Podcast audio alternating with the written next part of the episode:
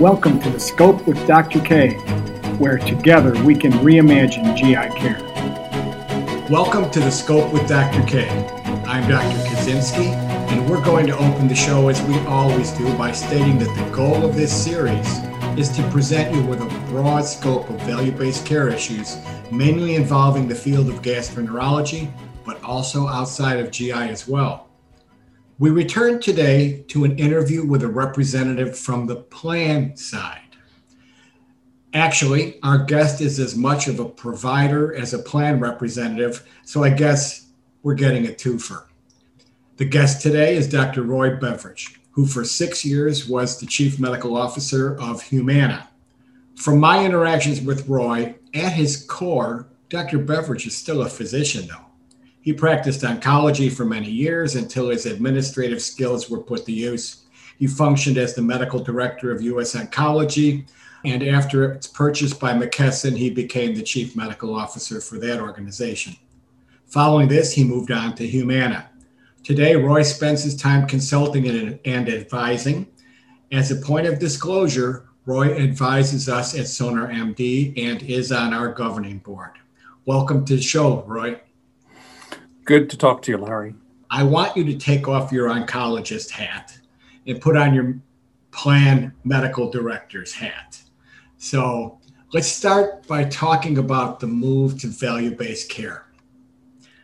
What are the major issues facing health plans today? What are their most significant problems? Fee for service medicine is a challenge for us all. I think quality of care is a huge problem. And I think equity of care remains a huge problem for you know us as a society. It doesn't matter whether you're a plan or whether you're a provider or you know you're a citizen of our of our country. Um, you know we've got to have good, reliable quality. We've got to have equity in how it's distributed, and it's got to be done in a cost-effective manner. Um, so I, I think I, I think doesn't matter where you sit in, in, in the world in the US right now, but that's that's what we've got to focus on. Is value-based care really a high level priority for the health plans? And if so, what are the major goals in developing value-based care programs from the plan level? What are you trying to accomplish? I, I think it, you know if you look at what CMS is doing, CMMI, they're doing the same thing that all payers are doing, which is trying to figure out um, how there's some control on the fee for fee for fee for service spend. And you know, I think that you know for certain subspecialties, you know, like like GI for neurosurgery and things like this, um, there may be less of a precise need for value based care. But certainly, when you start thinking about primary care for cardiology, for oncology, for a number of other types of medicine, we've got to think about how, how you rein in some of this um, wild cowboy type stuff and go back to things that and I think the GI doctors have done really well over time, which is, um, you know, implementing standardization, um, pathways, guidelines, so that there is a you know consistent standard, which is which is expected by everyone who pays for healthcare, and is what is delivered. You know, you mentioned guidelines, and in my previous life, I was the representative at the American Gastroenterological Association to the Quality Measures Committee and Guidelines Committee. And, you know, we, we really work hard to develop these guidelines. The, the societies expend a lot of time and energy on them. And I know the plans favor whenever there's an available guideline, but but Roy, it just seems like there's a there's a mismatch between the time it takes to create these guidelines and the enormous need for more and more of them. Evidence based medicine is something that we should all want and expect and hope for. But then if there if that is aligned with a pathway or a guideline, um, that then becomes, I think, the best uh, the best standard uh, for you know society as a whole. So when you were in your role at um, Humana, would you keep a library of these guidelines and, and refer to them um, uh, when you're approving or overseeing the care provided uh, on, on the uh, patients that were contracted with Humana? Well, I, I, think, you know, when you look at what CMS is doing and you think about what all, all payers are doing, they look to the societies to say, what is you know, what is evidence-based medicine and and and, and what is best? Um, d- does do medical directors keep rolodexes of, you know, what's the uh, what's the pathway for, I don't know, ulcerative colitis? No, because we.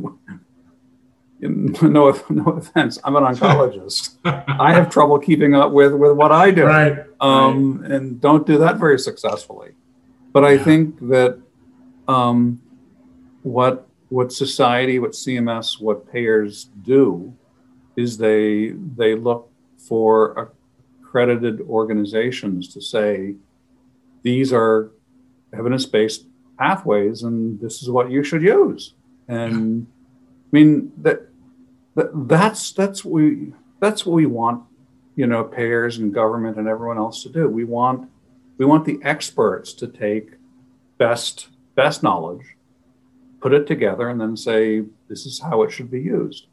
But but you know, Larry, the the, the other point of view with that, or the other the other sideline, is that once the guidelines are are are constructed, they've got to be used, and you have to think about you know what's the level of deviation from from those pathways.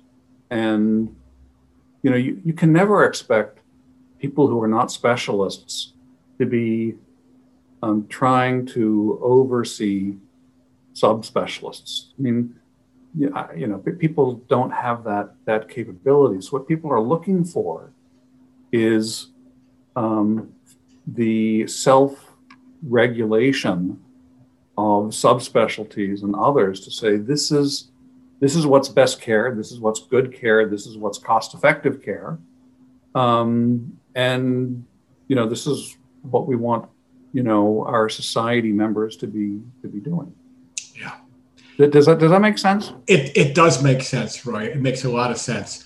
The the challenge I've always faced is that we publish guidelines and whenever I I still read all my journals, and when I see a guideline, it's one of the first things I I go to to review. Um, the the problem I I st- struggle with though is we don't get feedback back into the societies as to whether that guideline actually resulted in the outcome that it was designed to produce. Mm. We don't have a feedback loop. And That's I've always I've always argued for years at the society level that one of the first things we should have done was reached out to the medical directors like yourself, the chief medical officers of the major plans, and say, okay, which guidelines should we be creating? Where are the needs? Because then the payers do have the claims data that could, in one way or another, assist us uh, in determining as to whether the implementation of those those guidelines actually resulted in a positive outcome. So it's interesting you say that because when you think about guidelines, you know you you go back to some of the early publications from 10 or 15 years ago when like Atul Gawande and others, you know, would would talk about how the surgeons um, in their operating rooms began to standardize the use of this instrument or that instrument. This this this is the way of doing this procedure, and you know, there was significant improvement in um, short-term mortality and, and, and complication rates. And then you kind of move over into what the cardiologists did um, in terms of standardization. Then the oncologists started to do this. And in each time, there, there was a feedback loop. So in surgery, it was, it was pretty fast. In, in cardiology, it was longer. But in oncology, it was really related to the drug utilization and, and side effects and cost. Yeah.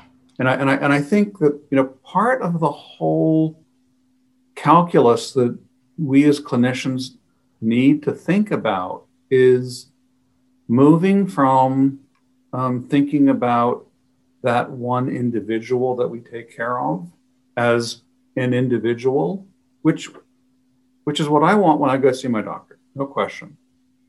But if I were to go to see someone in Washington D.C. or Chicago or Seattle with with the exact same set of issues, boy, you'd, you'd really hope that you'd get pretty similar treatment, be it by a cardio- cardiologist or a surgeon or oncologist, um, in, in any of those, those places.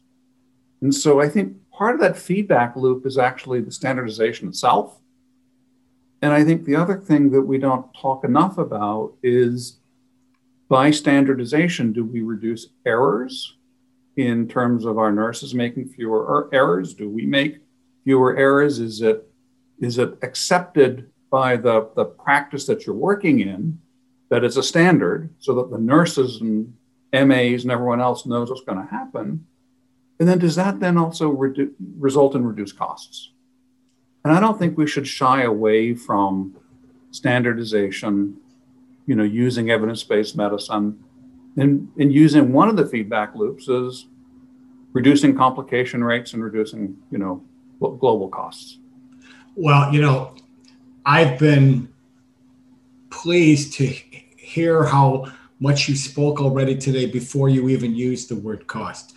And you know what what I'm hearing from you is that the focus of the chief medical officer for a plan is trying to make sure that the right the right things are done for the right patients at the right time for the right reasons. And and I like your your cowboy your cowboy term. You know we have to not so much have cookbook medicine so that everybody's forced to follow a recipe but we all should be able to conform to guidelines so that we can have a predictable as much of a predictable outcome as possible when we're providing care. So that so, word quality so, so, so larry can, can i uh, i agree with exactly what you said but you know when you when when your listeners are, are thinking about this, remember that you know whether you're a, someone at CMS who's thinking about things from a government standpoint, or whether you're thinking about a medical director from a commercial plan, they're representing our neighbors and our people and ourselves. The, the once the rule is set, say in Medicare, in CMS, it's the same for everyone. I mean, it, it doesn't. It's not different for Larry or for Roy or you know, you know someone down the street. The, the rules are the same, and this it's the same same thing in terms of commercial insurance. I mean, the the plans represent the, the wishes of the employer groups that people are in, and the employer groups want to keep their employees healthy and functional and everything else. And by the way, the employee groups are the same people who work at HR and the CEO and everyone else at, at that company. So um, there is standardization also within the people who, you know, are trying to set policy. They're trying to set policy so that it's it's equal for, for everyone, which gets to the point of, you know, um, equity. And so I, I just think that's a point for people to, to remember. You know, quality we've always defined it as as or value is defined as quality plus service you know divided by cost and we can certainly measure cost we can measure service that quality component is a different one difficult one to define but i can see the i can see where you have moved um, in your definition of it and it it is based upon outcomes. So it probably doesn't make as much sense to look for all these process measures unless they're associated with a definable outcome that's good for the patient. If you've just tuned in, you're listening to The Scope with Dr. K. Our guest today is Dr. Roy Beveridge, the former CMO of Humana, and we are discussing value based care issues from the point of view of the plan. Um, the question of the one patient at a time versus population health. Everything in our training is a one patient at a time training. And, you know, even our, our EMRs mm-hmm. are based upon one patient's record at a time. And in order for us to function the way we have to going forward in value based care, we've got to look at populations. And the payers have the data on the populations. Um, and I know from our experience at Sonar, when we've been able to share data back and forth, it's made a big difference. How do how do we make this even more meaningful? To be able to utilize what data we have available from the plans and the providers to try to uh, augment the, the movement to population health. You know, what's that expression that they talk about now? You know, data is the is the new oil. Um, you know, c- compared to the the early 1900s, and no matter how you look at it, um, data is really important. Who owns that data and how it's distributed is, is, is complicated. I think, you know, in this political divide that we have in terms of red and blue, um, both sides recognize how important uh, data is in, in, in medicine. And I think both sides are, you know, trying to figure out how this, this data infrastructure is used uh, more more effectively. Physicians have a lot of data on, on patients. Hospitals have a lot of data. We've got to figure out ways that the, transfer of the data for the benefit of the patient is, is, is most important.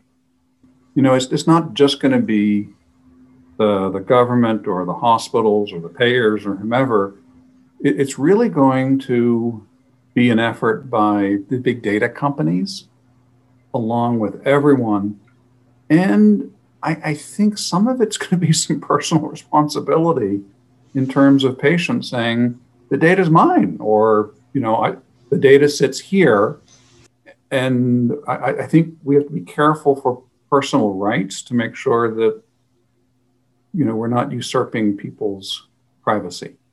Somewhere we, we have to be able to open the, the flows of data and still figure out how to protect people's you know personal personal uh, uh, items the payers know everything that's happening to the patient the provider only knows what they have in their own emr though yeah you know the, the way that i think about it is that the, the, the doctors the hospitals know it really deeply but it's in a very restricted manner mm-hmm. I think the payers understand it in a very broad manner, but not that deeply. From a patient's perspective, you know, we, we really need to make sure that it's held in, in a compliant manner, but it's used for the patient's benefit. Yeah. Um, and I, I think that's what society wants. That's what I want. And I know that's what you want. So when you were at the plan, what kind of data were you looking for that you didn't weren't able to get that would have made your decisions easier? If you think about gastroenterology as an, as an example, whether you're CMS or whether you're a plan or whether you're a delegated network or, or whatever, um, you know, you're really relying on the specialists for specialized, you know, care. Um, make no mistake, no one at the government, no one in plans, no one elsewhere understands Crohn's, ulcerative colitis, um, the, you know, all the complexity around GI disease, like like the gastroenterologists. There, there's there's such a opening in the world for um, specialty societies and, and entities to educate and and be responsible in terms of information flow. I don't think, you know, CMS or plans or anyone believe that they're smarter than, you know, GI doctors when it comes to GI issues or cardiologists with, you know, um, you know, cardiac issues. They don't.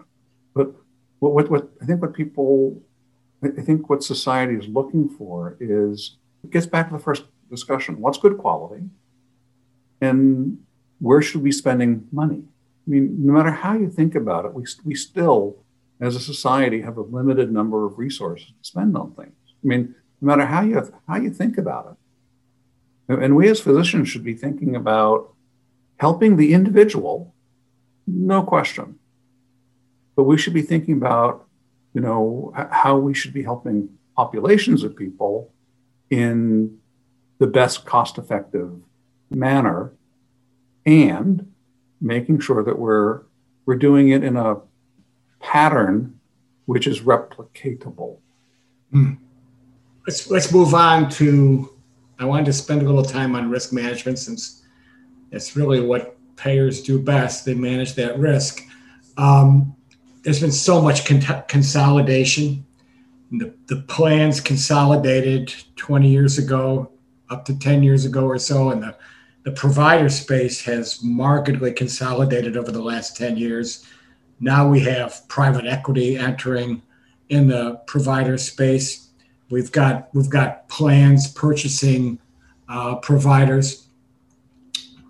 Do you have any vision as to what the risk bearing entity of the future is going to look like?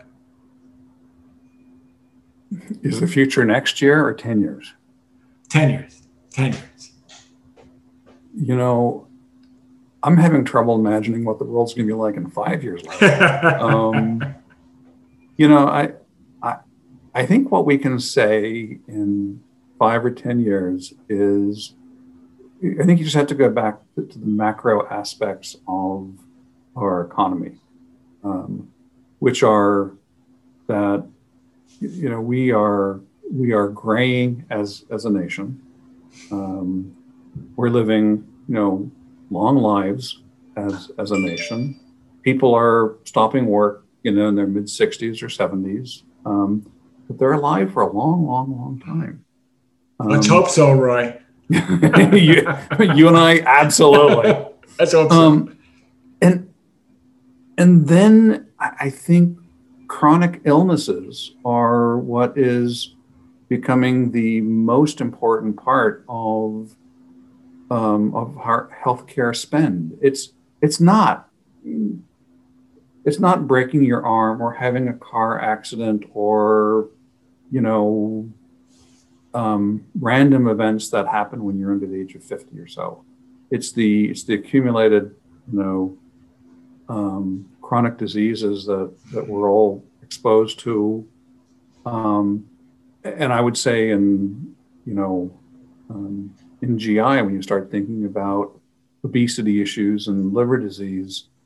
I mean, I'm not I'm not a gastroenterologist, but I do look at that data and I scratch what little hair I've got left and go, this does not look good. Mm-hmm. Um, mm-hmm.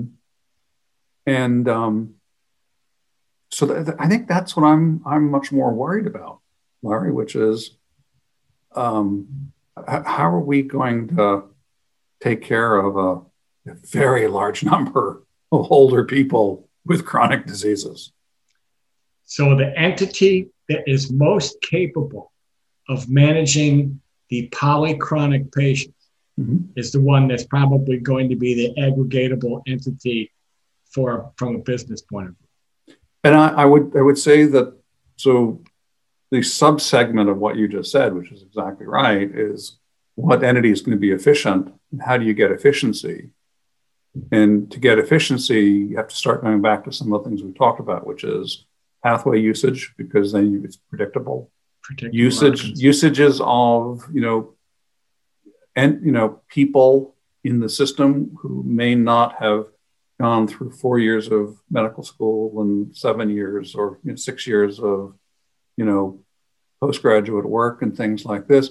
We may need to be using more technology more, you know, home um, engagement and, and, and people who are less um, um, subspecialized for more general things.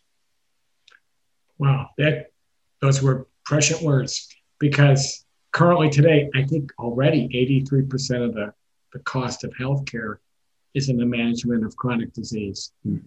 And with the aging population, boy, that's that's not going to go down. That's going to continue to go further.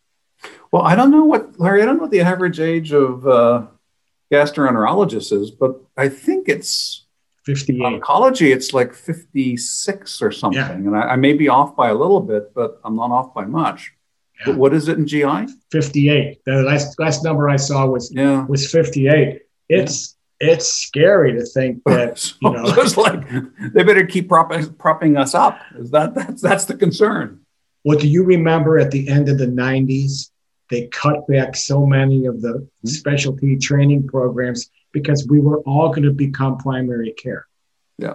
That's what was going to happen. And I don't think they ever populated a lot of those those programs since then. They're still running at, at yeah. lower levels. So. But I also think that gets gets back to the equity issue, which is when you think about where you know where the subspecialists are. I mean, we know the subspecialists are you know in the suburbs and the you know the in exurbs, mm-hmm. but you get out to rural areas, um, and I don't know what the numbers are, but you know, mental health experts in rural America. I mean, there are just so many states that have so many counties without specialists like mental health people. Um, and that, that from an equity standpoint, that's a problem. Those are really, really important points.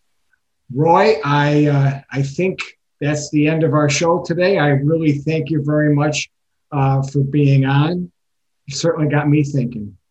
For the audience, um, you can learn more about our show on the programs page on healthcarenowradio.com and lend your voice to the conversation on Twitter at HCNowRadio. Be sure to follow us on Twitter at SonarMD. We're bringing patients, providers, payers, and plans together to reimagine GI care. Until next time, I'm Dr. K. Stay well. Thanks for listening. I'm Dr. K.